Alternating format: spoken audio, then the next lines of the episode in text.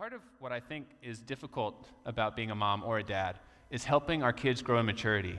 Maturity has such a wide variety of aspects to it. And a few years ago, I tried to do an exercise where I, I tried to write down everything I wanted to instill in my kids before they left my house. So that was like how to open a bank account, uh, how to interpret Leviticus, how to change a flat tire, you know, just everything you could imagine. And I sat there for an hour and I had this enormously long list, and I realized I could keep going for more hours and just make a longer and longer list, and I'll never get it done because there's so many things you want to instill in your kids to help them reach maturity. And um, so it's clear from that simple exercise that achieving maturity isn't simple, and it's maybe even hard to define at times. And I was excited last week when Christopher uh, shared from God's Word in Ephesians chapter 4 about maturity, because today I want to talk with you about maturity from Philippians chapter 3. So if you would, please open your Bibles to Philippians chapter 3. Uh, so, Philippians is one of the many letters that we have in the New Testament that Paul wrote to the churches. If you want to go read about when Paul started the Philippian church, you can open to uh, later in, in Acts chapter 16. And it tells a story about him and Silas and Timothy starting the church there. And uh, Paul mentions in Philippians how from the first day until now, they've been big supporters of his. They're, they're, they're very close to each other. Uh, and so this letter is written from Paul while he's in prison. And he's writing to these Philippians. And the church in Philippi, they faced fairly intense opposition. The city of Philippi had been started mostly by ex Roman soldiers who were sent there by the emperor to start a city. And it had one of uh, the distinct privileges of being a Roman colony, which is like a little piece of Rome that's not actually in Rome. So the people there were generally very loyal to the emperor, who they viewed as uh, king and savior. And so they naturally found the message of Jesus pretty offensive.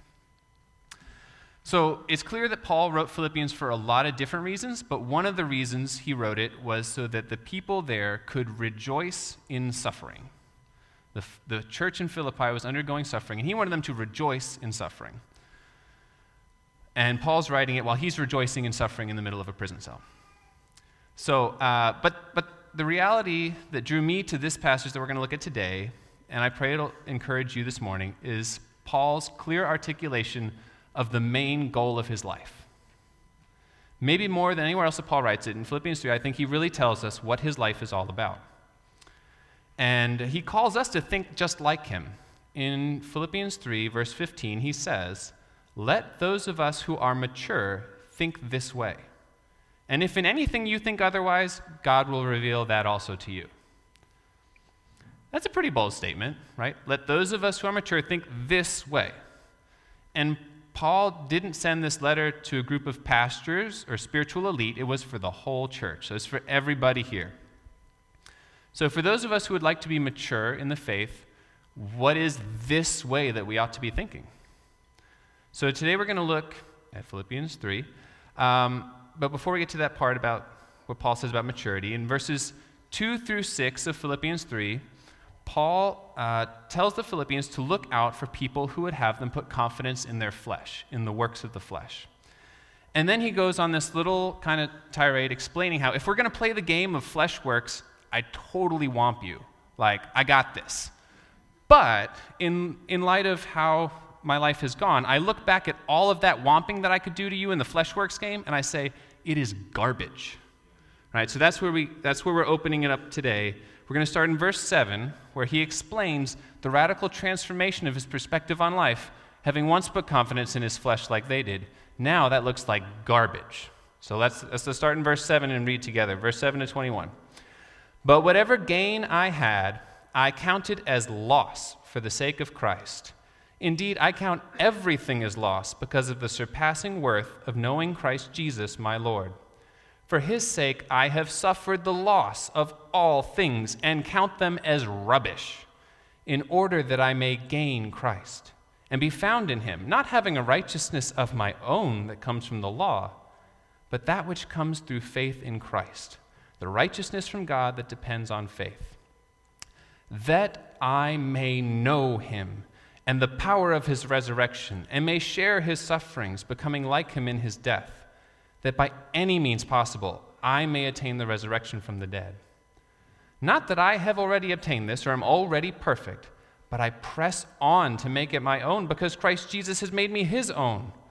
Brothers, I do not consider that I have made it my own, but one thing I do Forgetting what lies behind and straining forward to what lies ahead, I press on toward the goal for the prize of the upward call of God in Christ Jesus. Let those of us who are mature think this way. And if in anything you think otherwise, God will reveal that also to you. Only let us hold true to what we have attained. Brothers, join in imitating me and keep your eyes on those who walk according to the example you have in us. For many of whom I have often told you, and now tell you even with tears, walk as enemies of the cross of Christ. Their end is destruction, their God is their belly, and they glory in their shame, with minds set on earthly things. But our citizenship is in heaven, and from it we await a Savior, the Lord Jesus Christ, who will transform our lowly bodies to be like his glorious body, by the power that enables him even to subject all things to himself. Uh, please pray with me, Lord, as we, Lord, as we come to your word. We want to submit ourselves to it. We want you to speak. We want you to work in our hearts. We, we cry out to you, Father, in your love and abounding, steadfast love toward us. Would you help us this morning to hear what you want to say? Lord, we pray you'd protect us from my failings and errors. Lord, let your word speak, let your spirit move in the hearts of your people that they would know you more. I pray this morning in Jesus' name. Amen. So, we really want to answer a pretty straightforward question this morning of Paul wants those who are mature to think this way. What way is that? And the first answer that I propose is that it's a single mindedness, an ultimate mentality, or uh, a, just a singular way of thinking, right? That's, that's his first uh, premise for us in the way the mature ought to think. Can you feel Paul's singular passion, especially in verses 7 through 9? He has four different ways that he says he looks at everything there was and he puts it in the lost column, right? So he says, all his old gains are now lost for the sake of Christ. Actually, everything is lost compared to the surpassing worth of knowing Jesus. He's suffered the loss of all things, and all things are like garbage so that he can get Jesus and be united to him. Four different ways that Paul emphasizes everything before lost column so that I can get and know Jesus. And then verse 10 shows us why. The first verse, uh, first word in verse 10 is that, or it could be rendered so that. It tells us the reason that Paul was so big about putting everything in the lost column to know Jesus. He tells us the motivation. It is all so that he can know Christ. That is, is of, that is what is of surpassing worth. Makes everything else look like loss.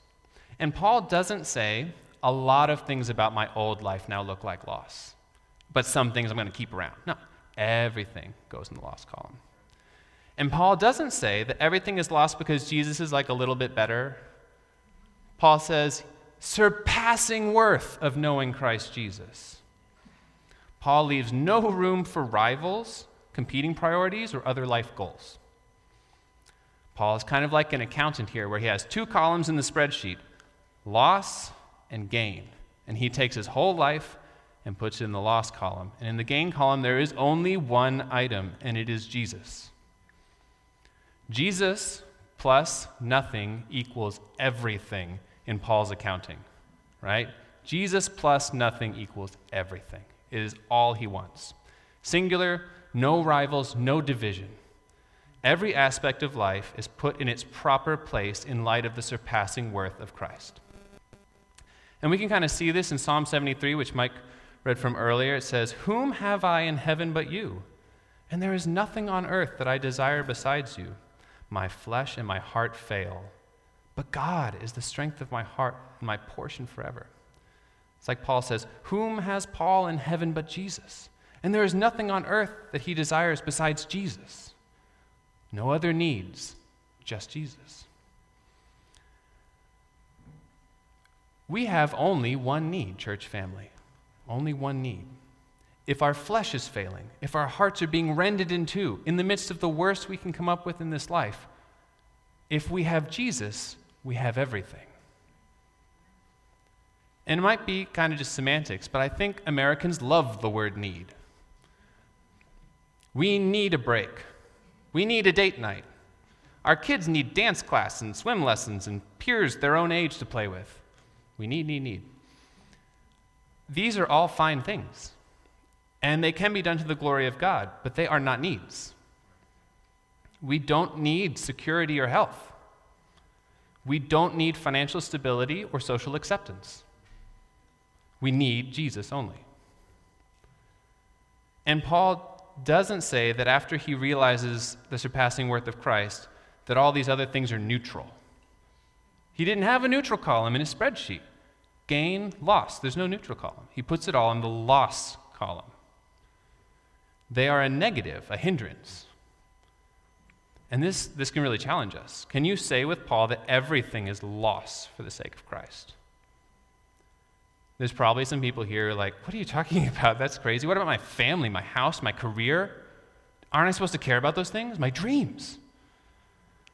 Well, here's what Jesus says in Luke 14 If anyone comes to me and does not hate his own father and mother, and wife and children, and brothers and sisters, yes, and even his own life, he cannot be my disciple. And I think Paul would say to you, as far as all those things of this world, your job and house and dreams, help you to know and love Jesus, they are good. As much as they turn you to worship the one who gives them, they are good. But as far as those things that God has given to you make you fix your eyes on the things of this world, they are a hindrance. They are dangerous to your soul. They are a loss. Consider what Spurgeon said. If Christ is not all to you, he is nothing to you. He will never go into partnership as a part savior of men. If he be something, he must be everything. And if he be not everything, he is nothing to you. If this doesn't resonate with you yet, if you haven't seen Jesus as of surpassing worth, then I challenge you to look at Jesus. Paul didn't have to like calculate the lostness of his former gains, right? He didn't sit there and think, how will I get a better life? And then he thought of how to go for Jesus. No. As soon as he saw Jesus, he went, Whoa, surpassing worth, everything else lost. He didn't have to do a calculation. So if you haven't seen that yet, the answer is look at Jesus. Consider who he is. There is no other like him. He has all the power and authority to shape the world as he wants. He could have come down in power and rended all of the sinners of the world in two. But he came down as a servant, humbling himself, laying down his life to passionately love broken people like us. He is perfect and unchanging. You can count on him. If you put confidence in money and health and friends and family, they will all fail you. It might be today, tomorrow, or 50 years, but they will fail you. Jesus never changes. He is permanently able to fill you overflowing with joy. We could go on and on, but if you have not encountered the surpassing worth of Christ, spend time with Christ. Look at him, read the stories of him, talk with people who know him, learn of Christ. Nothing compares. And let me ask it this way for those who are not quite sure how they think about the surpassing worth of Christ, maybe, okay? If you could have heaven, you could have a place without pain or fear or tears or sorrow. If you could have it there with the people you love, with comfort and ease, but Jesus wasn't there, would you want it? I imagine some people are like, oh, that sounds pretty good. That's kind of what I've always been wanting. I'm not sick, I'm not tired, and I got those I love, that sounds pretty perfect. Or does your heart go, no, no, I don't want that. I want Jesus, right? If you can be content with a heaven without Jesus, then you haven't encountered the surpassing worth of Christ. He is better than those other things. Christianity is not mostly about being a moral, upstanding citizen or uh, escaping hell or participating in church activities. Christianity is mostly about knowing and treasuring Jesus above all else. So if you don't find your heart resonating with the truth that Jesus is the only one true surpassing item in the gain column, I encourage you to spend some sober time of meditation and reflection on who he is and see if you can find him supremely valuable. And for those of us who have seen Jesus as worthwhile, let's still really soberly consider Paul's warning. Okay, in, in verses 17 through 19, Paul tells us, Brothers, join in imitating me, and keep your eyes on those who walk according to the example you have in us. For many, of whom I have often told you and now tell you, even with tears, walk as enemies of the cross of Christ. Their end is destruction, their God is their belly, they glory in their shame, with minds set on earthly things. The things of this world that draw us to set our minds here are not neutral. Paul didn't have a neutral column in his accounting spreadsheet, and when we let the good gifts of God take root in our hearts such that they draw our minds to focus on earthly things, they are not good for us anymore. You know, Paul was able to be, what he said, content in every situation, whether brought low or abounding, whether facing plenty or hunger, because his contentment was in knowing Christ. And that can't be taken away from us. Nothing can separate us from the love of Christ. So if that is the only thing we need, and we really live like that's true, then our contentment can be stable. It won't fluctuate up and down with circumstances. Whether, uh, you know, if Jesus is our only gain, then imprisonment, hunger, persecution, unfaithful friends, sickness, whatever brokenness you are experiencing won't be able to touch your contentment. So, uh, we also should notice that Paul, he's not nonchalant about this one great goal of his to know Christ. If we look at verses 12 through 14, he's pretty clear. Not that I have already obtained this or I'm already perfect, but I press on to make it my own, because Christ Jesus made me his own. Brothers, I do not consider that I have made it my own, but one thing I do forgetting what lies behind and straining forward to what lies ahead, I press on toward the goal of the prize of the upward call of God in Christ Jesus. He presses on. He has one thing he does forgetting what lies in the past and straining, get that, not strolling forward, but straining forward with energy toward the finish line so that he can get that ultimate prize of fully knowing Jesus being in his presence. As we already thought about this morning, at the end of all things, when God recreates the new heavens and the new earth, and we get to be in his presence, basking in his glory without any sort of filter between us and him. That's the end goal. So we can learn from Paul's clear declaration of his very singular concern to know Christ and to press on energetically toward it. We don't just want to be strolling, but rather straining in that direction.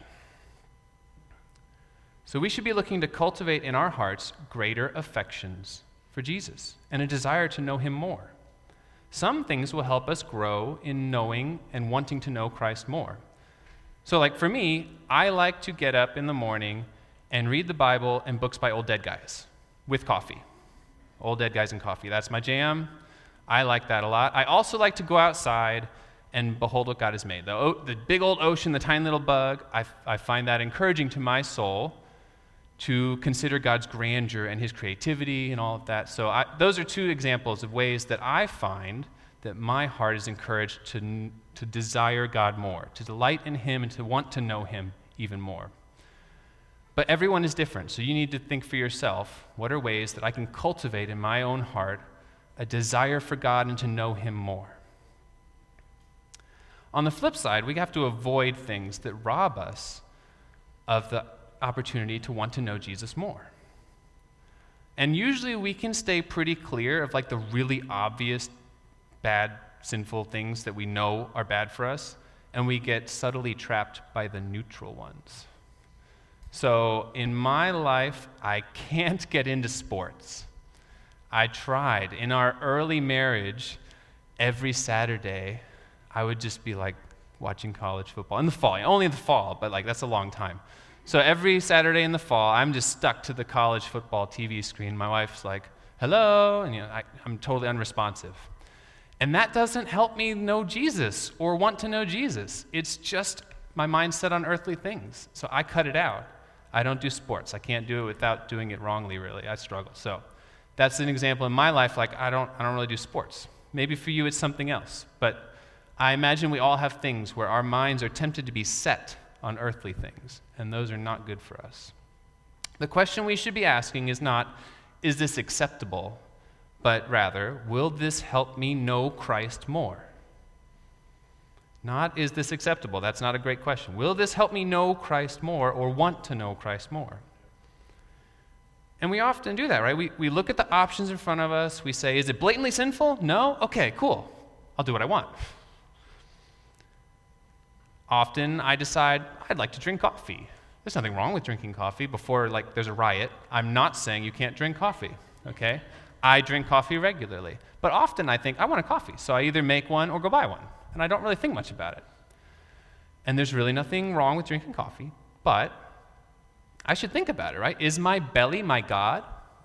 Is my mind set on an earthly pleasure? Perhaps I'm drinking coffee because I'm trying to get some energy and I should be drawing my life from God and His Spirit? Or am I able to drink it with thankfulness in my heart to the good, kind God who created it and gave it to me? Am I getting a fix for my addiction or praising the Lord for His good gift? Those are pretty different, right? so God's word is totally sufficient, but it doesn't specifically address lots of issues in life, right? Scripture doesn't mandate how many bedrooms should be in the house of a Christian or how many are too many. It doesn't mandate that we take two weeks of vacation versus never taking one, or that Little League is good or bad, right? It doesn't talk about those things specifically. So we have to use wisdom as we think about the things of life. And Paul here gives us a really good principle that we can use in our daily lives. If our ultimate goal is to know Christ, let us make sure we use that lens in making the decisions of our life. Will this thing I'm considering help me grow in intimacy with Christ, or will it become a distraction and a hindrance that draws my mind onto the things of earth? You know, and a word that, that I think gets used a lot, you know, probably it's been a while, but definitely, definitely these days, is the word busy, right? Americans are very busy. It's almost like a greeting at this point, right? Like, hey, how you doing? Oh, I'm doing fine. I'm just kind of busy, right? Like, it's, it's made it part of like every response we say to everyone who asks us how we're doing these days. And I don't think Paul would like the word busy. I think he wants us to live with intentionality. And there's a big difference between busy and full. If our schedule is full of activities that help us and others know Christ or want to know Christ more, praise God for a full schedule of good things, right? But if we are busy with the things of earth, if our time and our minds are occupied and fixed on the things of earth, that is not healthy for us or others. So, if we find ourselves busy all the time, we need to ask ourselves is this helping me or others know Christ more, or am I just filling up a schedule with earth? Now, life is full of needful things. This is Mother's Day. Mothers have a beautiful and important job, and it's mostly things that are very ordinary cleaning and cooking and teaching and just it and it goes on repeat right you're never done you just do it again the next day those things are meaningful and wonderful and I'm not speaking against them. I'm not expecting that everyone sits around with the Bible and prayer 24 7. That doesn't make any sense. But what I am suggesting is that the cooking and the cleaning and the working of life are all done under the higher goal of knowing Christ more. We can cook and clean with an aim toward knowing Christ more or just to get through the day, right? And so just the call is to have that be the overarching goal of the day. All right, so the first theme that we see about the mature believer's mindset is that we have a singular aim to know Christ Jesus as intimately as possible. So now I want to turn our attention to focus on what Paul is talking about more specifically when he talks about knowing Jesus. What would it look like to know Jesus like Paul's talking about? When Paul tells us that the aim of his life and what compelled him to label the whole life he had before as loss is to know Jesus, what does he mean? Well, he doesn't just mean know things about Jesus. Even the demons know things about Jesus. Paul doesn't mean less than that, but he does mean a lot more than that, right? So, Paul, he totally was interested in doctrine and defending Christ's character and everything about him as information. But what Paul is talking about here is to know Jesus intimately and experientially. He wants to be united to Jesus and to become like Jesus, to be conformed to the image of Christ. How do you know that honey is sweet? Personally, I didn't read about it in a textbook and go, oh, honey is sweet, right? I tasted honey and went, whoa, that's really sweet and delicious. Paul doesn't want to read about Jesus in a textbook and say, yeah, Jesus sounds great. He wants to know Jesus, he wants to experience life with Jesus. Verses 7 through 9 that we looked at already, they, they show us these four different times where Paul says, loss, gain, loss, gain, my whole life for Christ. And then verse 10 shows us the motivation. And in verse 10, he shows us a fuller meaning of the kind of knowing that he's talking about. Because in verse 10 it says, That I may know him and the power of his resurrection and may share his suffering, becoming like him in his death. Paul wants to know Jesus in this kind of way, namely in the power of his resurrection and in his sufferings. Paul wants experiential communion with Jesus like this. And if we stop halfway through verse 10, I think everyone gets on board really fast, right? That I might know him in the power of his resurrection. Oh, that sounds really nice. And it might even be that you'd think the power of his resurrection, wouldn't that mean there isn't suffering, right? Like, if I'm going to know Jesus in the power of his resurrection, I shouldn't have to suffer because Jesus already conquered everything, right? Like, if we know him in the power of his resurrection, shouldn't life not have suffering, right? Like, doesn't that seem maybe the intuition? But we can't ignore the, other rest, the, the rest of that verse, right? Paul counts everything as loss and has a single aim to know Jesus, and the kind of knowing involves sharing Christ's sufferings. Paul wants to share in Jesus' resurrection, but the only way to resurrect is to die. The kind of power Paul is talking about doesn't keep us from suffering, but leads us into it. And I know suffering's a really weighty topic. There might be people who have terminal illness, broken marriages, suffering, grief, you know, depression, and I'm not trying to glance over those things. And Jesus wouldn't. He was very compassionate. If he were here, he would slow down and spend time with you in love and compassion. So we're not glancing over that. And if you want to talk, me, other people here, we're happy to talk with you. But today we're looking at Paul's words about the mature thinking of those who are in Christ. And it's to know Jesus in suffering. Most people go out of their way to avoid suffering, right? That's pretty common. And even in the church, I think we often have a primary desire to be spared, removed from, or overcome suffering we end up with convenience, comfort, or ease being more important to us than knowing Christ. And some people would really like to think that suffering wasn't essential to the Christian life, but that's just not an option. And it's not a new problem because since the very beginning, Jesus' disciples really struggled with this.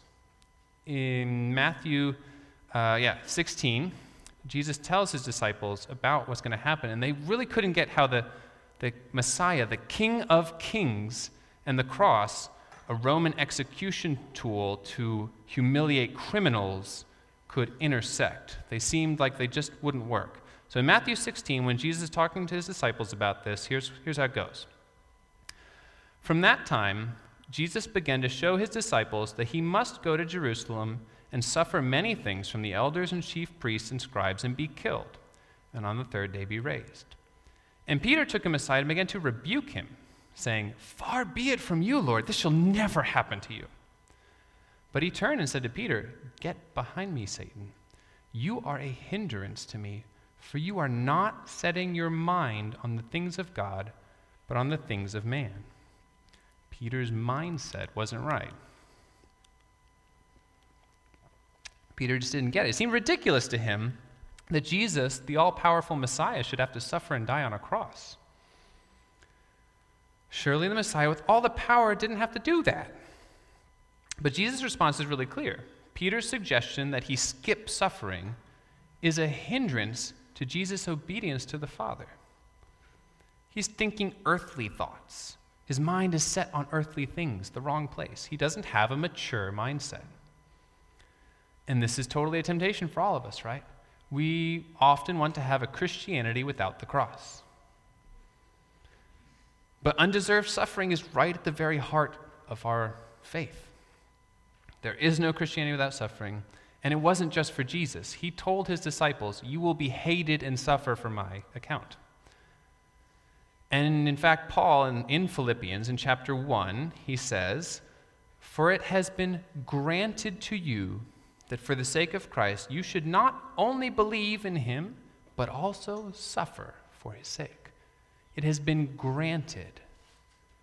Same as the belief is a gift from God, the suffering has been granted from God.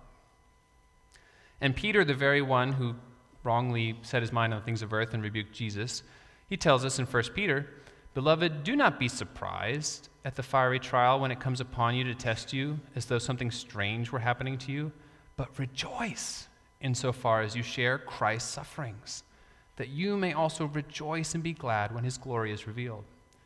And again, he says, To this you have been called, because Christ also suffered for you, leaving you an example so that you might follow in his steps.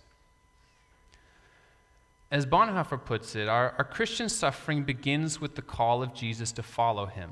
Following him can't be separated from taking up the cross. So the cross is not the culmination of an otherwise happy religious life, it is the point of departure. The beginning of community with Jesus is to pick up our cross. So Jesus left us this example of suffering to follow, and maturity means walking a path of suffering with the same mindset that Jesus had as he went to the cross. When Paul says the words, let those of us who are mature think this way, that word that's translated think this way in verse 15 is the same word that he uses in Philippians chapter 2, verse 5, which starts with have this mind. Have be minded like this, is what the word would mean. So have this mind among yourselves, which is yours in Christ Jesus, is what it says in Philippians 2. He's telling us about the mindset of Christ and how we should emulate it. And that's the same mindset he's bringing in in Philippians 3. So let's, let's read quickly the, the passage in Philippians 2. It says, Have this mind among yourselves, which is yours in Christ Jesus, who, though he was in the form of God, did not count equality with God a thing to be grasped, but emptied himself by taking the form of a servant. Being born in the likeness of men and being found in human form, he humbled himself by becoming obedient to the point of death, even death on a cross. So, what we can see from that passage is that Paul doesn't want us to go out and look for suffering because suffering is like good. He doesn't want us to be lunatics who just think suffering's great. That's not the point. But he's telling us to have the mind of Christ, who humbled himself, yielded himself fully in obedience to the Father, even when it required intense suffering. We are to follow his example. Those who are mature would strive to yield themselves into the Father's hand, even if that means suffering. So, Paul's call is to find someone to love, to serve, to care for sacrificially, and don't be deterred by suffering. Pursue being like Jesus and having his mindset. Don't pursue suffering, but as you pursue loving others, don't flee suffering that it will take to love them in obedience to the Father. That's the mature Christian life. When we encounter Jesus and he awakens our heart to behold how exceedingly and surpassingly worthwhile he is, we set everything else in the lost column of our hearts. We don't get to hold on to bits and pieces of our old selves. We have to die to self. Our old desires, our dreams, our ambitions, our preferences, our plans, all in the lost column. We embrace the various forms of suffering in order to know Jesus more. Jesus is all. We must be utterly open handed with ourselves before the Lord, or as Mike likes to put, we have to have our yes on the table, right? I mean, it, even if that means it takes you into suffering, the yes still is on the table. There's no stipulations where you get to withhold it. We must pick up our cross and follow Jesus to be his disciple. We must go where Jesus goes. But the great joy of doing that is that then we're where he is. We get to enjoy fellowship with him in his sufferings. And as we share them, we know him more, we experience him more fully, and we get to taste the sweetness of Jesus, not just read about some facts in a book. In order to most fully know Christ, Paul is happy. He wants to share in suffering and death. Paul wants to be like Jesus, to know him intimately, to have experiential communion with the risen Savior, and the way to do that is to follow him in suffering. Just as an anecdote from our own experience uh, in the last four years, every year that we live in Thailand, we have to ask the, the kingdom for the opportunity to live there one more year by asking for a visa. And the first couple times we did that, we did that in Chiang Mai, and we had a, a local Thai person who helped us with that, which was wonderful. Um, but after moving out to Isan, we had to do it ourselves. And the first time we had to do it was a unique experience. So you got to prepare the big, thick thing of paperwork for each person in the family. Like it's a massive stack of paperwork I take with me. And I hand over this stuff, and the official's looking through it. And it's the same stack of paperwork we used the year before in Chiang Mai, but everywhere's different. So we hand them big paperwork, and they look through and like, well, you need this and this and this. And some of them weren't a big deal, but one of them was like, I don't know how that's going to work.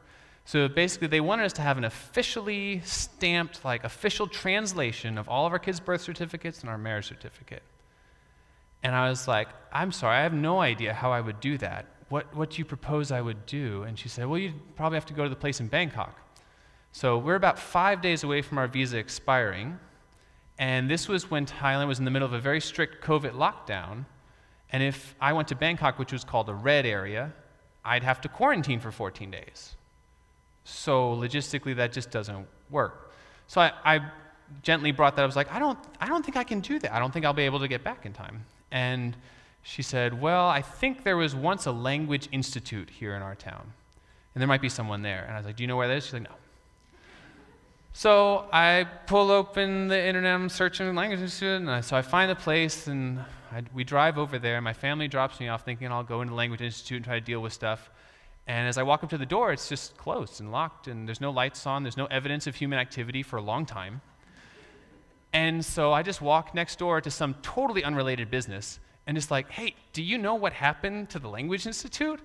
And thankfully, one of the people who was there overheard me and was like, oh, I've got a friend who used to work there. Let me call him up. So he calls, and like I'm listening to his one side of the conversation. Oh, so it's closed? Oh, like permanently? Okay, okay. And uh, it turns out they had moved locations, right? So I ended up having to go to a different location. And the story's much longer than this, but the point is that year, getting our visas was very difficult and it required God doing things that looked impossible. There were multiple moments where I'm like, well, I don't really know how to do that. Uh, there's nowhere else to go, nothing else to do. Lord, help me. The next year, we went in with a stack of paperwork and left two hours later with visas. And totally seamless, no problems. Which of those is better for me? I submit it's the first one. It was good for me. It stirred my heart to love God more, to lean into Him more, to spend time with Him more. Right? In that small form of suffering, I was able to enjoy the presence of God more fully. There's lots of aspects to becoming mature, and as parents, as moms and dads, we know the difficulty of trying to list out everything you want to teach your kid and trying to help your kid grow in maturity. We're doing it imperfectly, and uh, still, even as imperfect parents, there's lots of times where my kids want something and I say no. And there's lots of times they don't want something and I say yes. Right? That's part of being a good parent is you you have a perspective that lets you help your kid when they wouldn't know how to grow. Well, the good news is that our heavenly Father is not imperfect. He is perfect in the way He helps us. And I'm so thankful He is too good and too kind to give me an easy life. He cares too much about my maturity to just give me everything I want and a life with no suffering. He wants us to be drawn up to a higher joy, a better good, a more full experience of His presence. And so He's filled our lives with different ways that He's drawing us to Himself. He wants us to share in His sufferings, becoming like Him in His death. So, church family, as we press on to make this mature mindset of knowing Christ, especially in His sufferings, our own, we can't forget that He is the one who is doing this in us and holding us fast. Paul says, I press on to make it my own because Christ Jesus has made me his own. This word from Paul this morning is not a command to try harder and pull yourself up by your bootstraps, okay? It is a command to trust in the great Father who is at work in you and embrace what he is doing in your life. Today, Paul called us to grow in maturity by fixing our minds on knowing Christ, including in suffering, to the maximum extent, extent we can in this life for our joy. So let us press on to know him because he has made us his own, trusting that he will, by his Spirit, grow us into maturity. Now, if God has stirred your heart in response to his word this morning, please don't just walk out of here without thinking this through. The point of this time is not intellectual assent with some facts out of a book. The point is that God will change us to be more like Him as we behold Him. So I encourage you just to spend time with the Lord um, in whatever He's brought to your mind. Ask God to work in you a greater desire to know Jesus, to joyfully share His sufferings, and to press on toward your heavenly home. Please, yeah, please uh, pray with me for just, just a second here. Lord, we. We thank you. We thank you, Jesus, that you chose to lay aside